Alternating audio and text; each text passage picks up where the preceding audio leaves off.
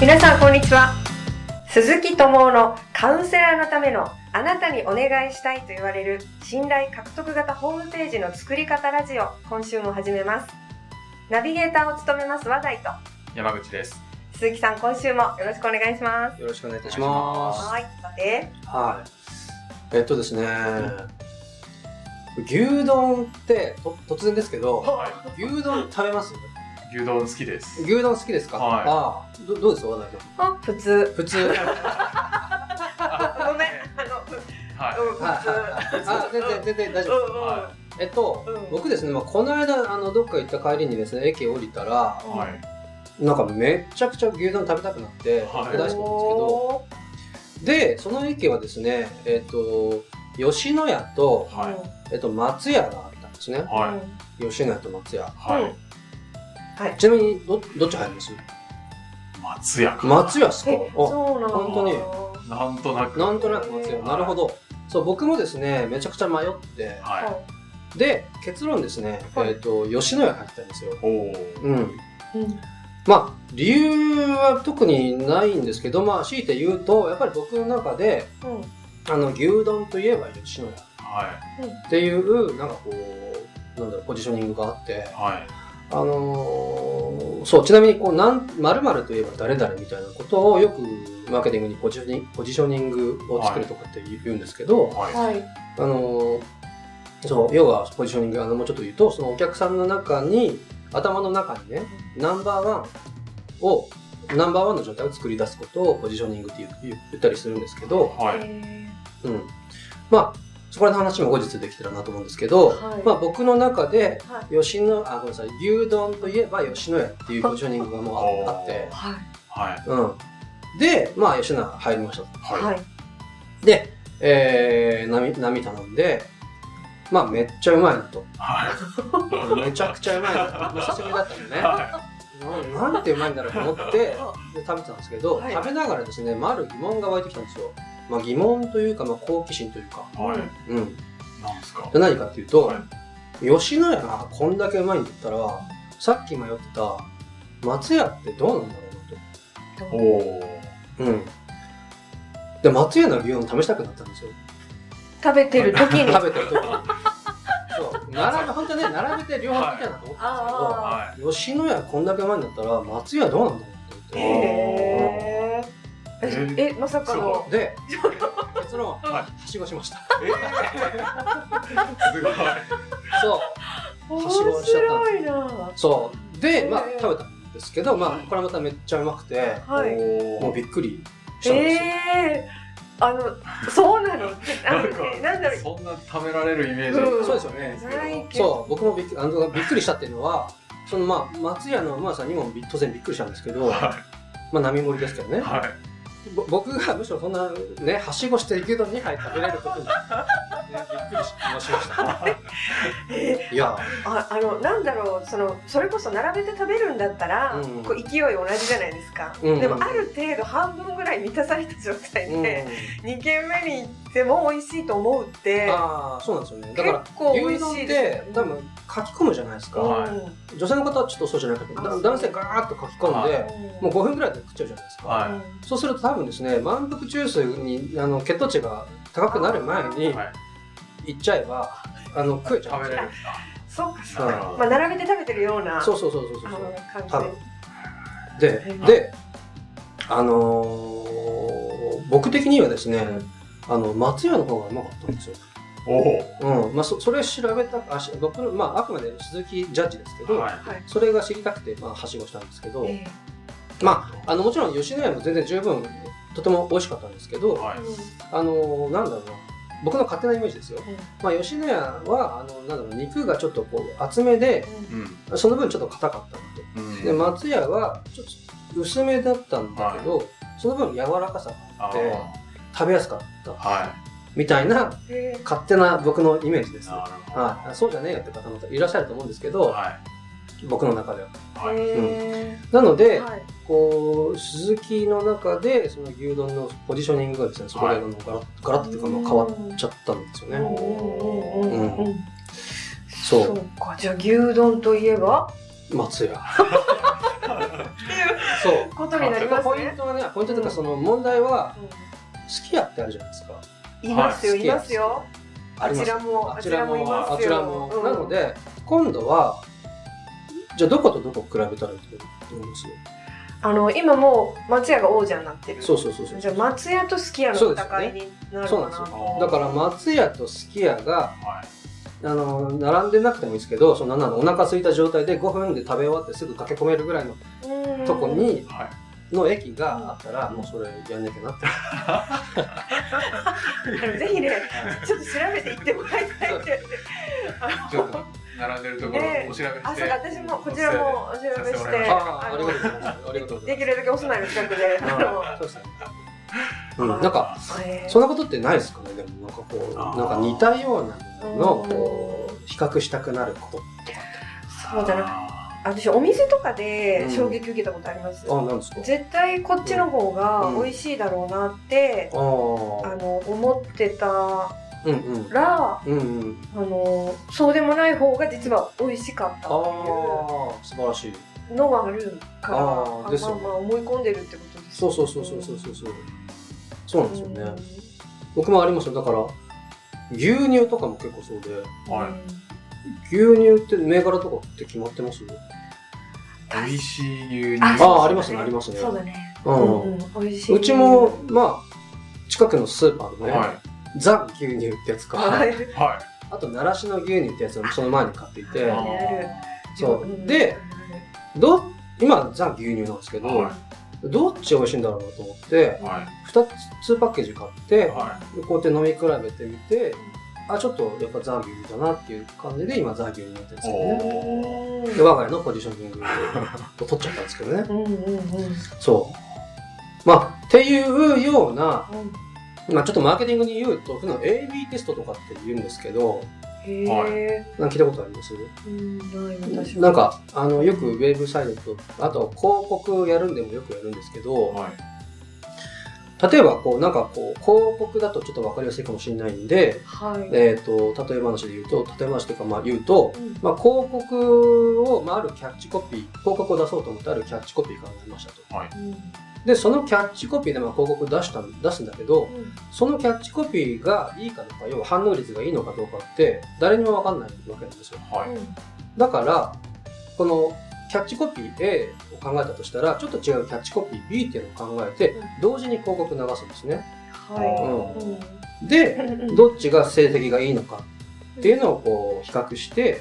いい方に、あのーまあ、例えば資金 50%50% でかけてたら、いい、い方に100%かけていくみたいなあまあ1回だけじゃないんですけどね、どんどんどんどん最適化して、うんうんうん今度キャッチコピーは同じにして、画像を変えたらどうなのかとか、へえ。ってことをよくやるんですけど、はいへえ。そうそうそう、その比較するっていうのがとても、うんまあ、ウェブやるんでも、マーケティング考えるんでも、とても大切。へえそそううなんですね。そうそう。まあ、ついでに、あの、この AB テストの後に話になったんで、さらに、あのー、大切なポイントとしてですね、あのー、なんだろうな、変数を一つにするっていうのが大切で、今もちょっと言ったんですけど、うん。例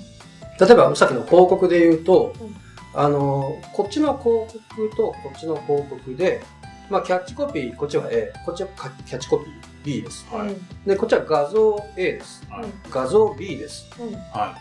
ってなった時に、はい全部違いますとい。は。はいで A の方が良かった、はい時に、うんそれキャッチコピーが良かったのかうん画像が良かったのか分かんないじゃないです確かかわかりますわかんないですよね。そのだからそうそそうそうれそがうわからない。どれが起因要因ではい。成績が良かったのかに。ううんん。だから全部変数はああ同じなんだけども1個だけ違うっていう状態で AB テストやあるやんないと、あのーどっちがな何が原因で良かったのか悪かったのかが分かんないんであ。でテストってそうやってやってるんテストってうそうやってやってるんですよ、へえそう知そうらそうなかった。そうなんですなんですねだからさっきの牛丼で言うとはうーんと例えば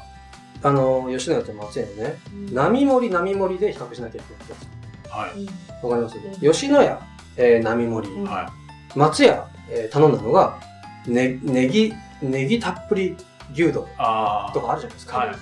ネギたっぷり牛丼とかとか頼んじゃうと、はいおお美味しかったこっちが美味しかった時に、はおネギが美味しかったのかあそのと特盛りっていうボリューム感が良かったのかあが分かんないじゃないですか、うん確かに比較したいのは肉肉が肉がどっちがうまいのかっていうのを、まあ、僕は比較したかったんですけあど、はいただ同じ変数はそのだから吉野家っていうお店か松屋っていうお店っていう変数の 1, 個だけなんですようんあとは並盛りっていう同じもの、うんうんうんでやんないと比較ができないよっていうことですねへえそうですよねまうあんそうですよねそうですよねうんうは確かいっていうなんかすいませんここまでちょっと長くなっちゃった いやそうですねいやいやお十分まるで話切ったにまるであの十分の勉強になっちゃって こう話しちゃっ入管の中でそうです JB テストをされたていいやいるとやはいそうやんさすがいやいやあさすがですねぜひあのプライベートも AB おテ試しいスたトだだきかはいらすごい、はうんはいありがとうございます ありがねとうございま、すであのちょっとお楽しみの本題ですよ。はいうんえっとはい前回いはあのプロフィールでいああのそうですよね許可をもらうっていう話をいただいたんですけそうどですよねじゃあ今度はその具体的になんか、うんまあ、長さ長くってもうんいいみたいなお話もあったんですけど、はどうやって書いていったらいいんだろうっていうのうがん皆さん気になってるとそう思でうんすでよすけねど、何書いたらいいんだよみたいな話ですよね。わかはい、りました。えっとうん、まあ、プロフィールページ、まあ、繰り返しになりますけど、まあ、一覧、一般的に一番閲覧率が高いし、うん家を見てもらえる率が高いんでね、うんはいもう皆さんが有名人で何かよりちゃんと作りましょうって話なんですけど、はいはい。そう。で、えっと、前回お話ししたのはうん、まあ、許可をもらうため。はい。つまり、こう、あ、なるほどと、そんな経験があってね、でそういう考えのあるあなたがこれやってんだねと。じゃあ、OK だと読んでみようかなっていう、あのー思ってもらうっていうイメージのために作りましょううんって話したんですけど、じゃあ、それをね、じゃあ単なる自己紹介で終わら終わらせないために、どうやって作っていったらいいんだとううんんうんっていう話なんですけど、ははいい。えっと、まあ、この話する前にですね、ちょっと一個お聞きしたいのが、まあ、プロフィールの中で実績とかも書きたいんですけど、一般的に実績って言って、はい。えっと、何を想像しますかっていう話を一個お聞きしたいんですけど、例えば、うんじゃあまずスポーツ系で言うと、えっ、と、伊調香織、ははいい。えー内村航平、はい。羽生結弦。はい。これ何した人ですか金メダリスト金メダリストですよね。ありがとうございます。金メダル取りました。ダはいじゃあ今度文化系で言うと、じゃあ、えー湯川秀樹、えー川端康成、えー山中教授。これ何した人です何したというか、何もらった人です。あれなんとか賞ノーベル賞ノーベル賞、素晴らしい。ノーベル賞、なんとか賞。ごめんなさい。そうそうそうそうです。だからそういう誰もがすごいって思う実績をぜひプロフィールに書いてください。って言うとそんなんねえよって。ないけど、ノーベル賞とか。いやまああるかもしれないんですけど、まああ一般的に言ったらそんなんねえよって思いますようね。うで何が言いたいかっていうとはい。僕が思うこの最高の実績まあ最高の実績をプロフィールに書きたいんですけどはい。僕が思う最高の実績ってえっ、と黒え黒なにないにや黒黒話びっくりした苦労は宝物だっていつもいつも言ってます。はあ。んなんあかもっとこんなすごいんだよっていうのうをアピールしないといけないのかなと思っちゃうんですけど、そうですよね。苦労って逆に金メダル取りましたとかって言わなきゃダメなのかなと思うんですけど、僕はいつも苦労話、苦労は宝物だよっていつもいつも言ってます。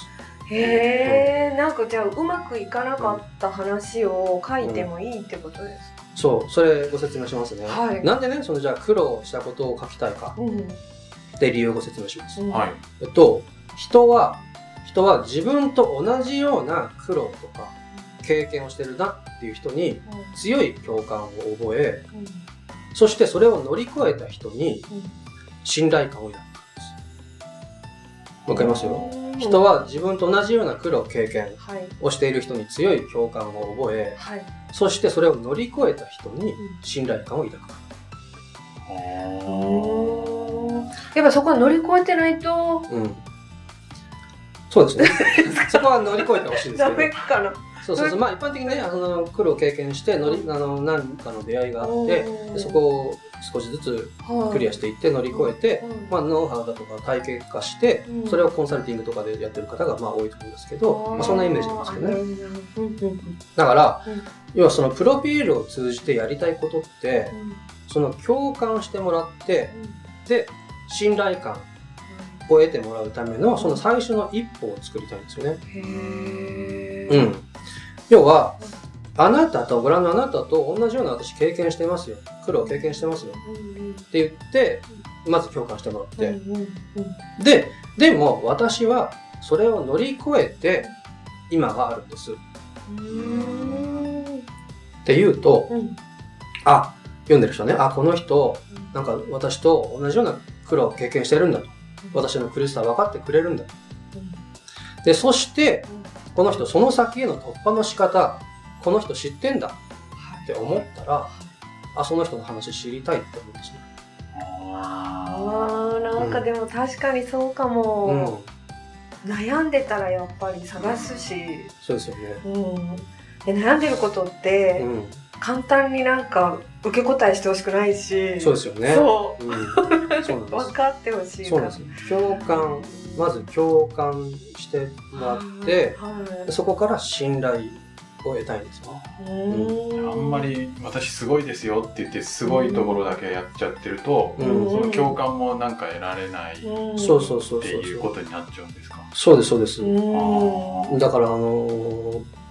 なんだろうなもうすごい人あの、はい超エリートはいはわかんないですけど、て例えばいや私ねあの東京大学首席で卒業して、はその後向こうのねあのオックスフォード大学行ってでその後こう超一流あのなんかこう超一流企業のあのコンサルティングとかも何社もしてねあのもう何十億も売り上げアップさせてきたんですけどちょっと今回気が変わってねあの日本のスモールビジネスをサポートしたいと思ってきたんで、はいあの僕一回もね失敗したことないしもう全然何でも答えられるしすごい自信たっぷりなんで何でも聞いてくださいねって言われた らはどうですかっていう話いちょっと距離を感じるというか勇気がいりますね。そうですよねあ分かんないですよあの全然あお願いしてそんな方ぜひお願いしたいという方もいるかもしれないですけどそう一般的にはそうあこの人には谷があるからそしてそれを乗り越えたから相談したいって思ううんんですよねはいそうなるほうん。まあ、正直ですね、なんかこう世の中、まあなんでそれなぜあなたとかの話にもかかるんですけど、同じノウハウだとか、似たようなね、ノウハウを教える人って世の中いっぱいいるかもしれないんですよ。うんうん。うんだけどうん、あ、自分となんか同じような苦労を経験してんだなとか、悩みがあんだなっていう人はう、んそんないないはずなんですよ。ど。うんその同じノウハウだけを売ってる人の人は、まあ世の中いっぱいいるかもしれないですけど、自分の悩みとかあの苦労とかお同じような経験してるんだなこの人っていう人ってまあそんないないはずなんですあよね。ーはいうん、要はそこでねあの共感ができるとうんもうノウハウは多少なんなら劣っていようがうんなんか他と似ていようがうんもうこの共感と信頼がガチッといくとですねもうあなたにお願いしたいっていうその強力なその第一歩になります。それがあのなんだろう勝っちゃうんですねそのうん共感信頼がそうですね。そうなそうなんですよ。だからまあ、ノウハウだけで人は動けないんですよね。うんうんそう。あのーまあ、実際僕の個別ミーティングとかだと、まあ、神話の法則っていう、まあ、はいストーリーに載せた伝え方で作り込んだものなんですけど、はい。なんか聞いたことあります神話の法則。まあ、あとはこう、ヒーローズジャーニーとか、あうん英雄の法則だとかは、い英雄の旅かななんて言われたりもしますけど、ーはい。うん。なんですか。まあ、それで話し出すとまたね、いつも1時間とかね、1時 間半とかかけてお伝えする内容なので、はいちょっと今難しいんで、あのーまあ、この先のね、ポッドキャスト動画でお伝えできればなとは思うんですが、はい今回ポイントは、プロフィールで、その苦労話をすることを恐れないでください。って話です。はい。はいうんそうなんですよ。だから、まあ、クリフになりますが多くの場合この人にはこう谷があるからはい。あ相談したいなって思うんううんうんだから、うんぜひ苦労話をすることを恐れないでくださいっていう話はい。はいありがとうございまありす。ますありがとうございありがとうございま。ますすぜひ皆さん苦労話を書いてほしいと思い ます。乗り越えたやつですね。はいお願いします。はい、鈴木さん、今日はありがとうござあいりまがとうしございたまし。たはい。ポッドキャストでは下の概要のところにですね、質問フォームをご用意しておりますので、そちらにどしどし質問を、えーそれから感想ですね、お寄せください。お待ちしております。それではまた来週お会いしましょう。今日はありがとうございました。ありがとうございました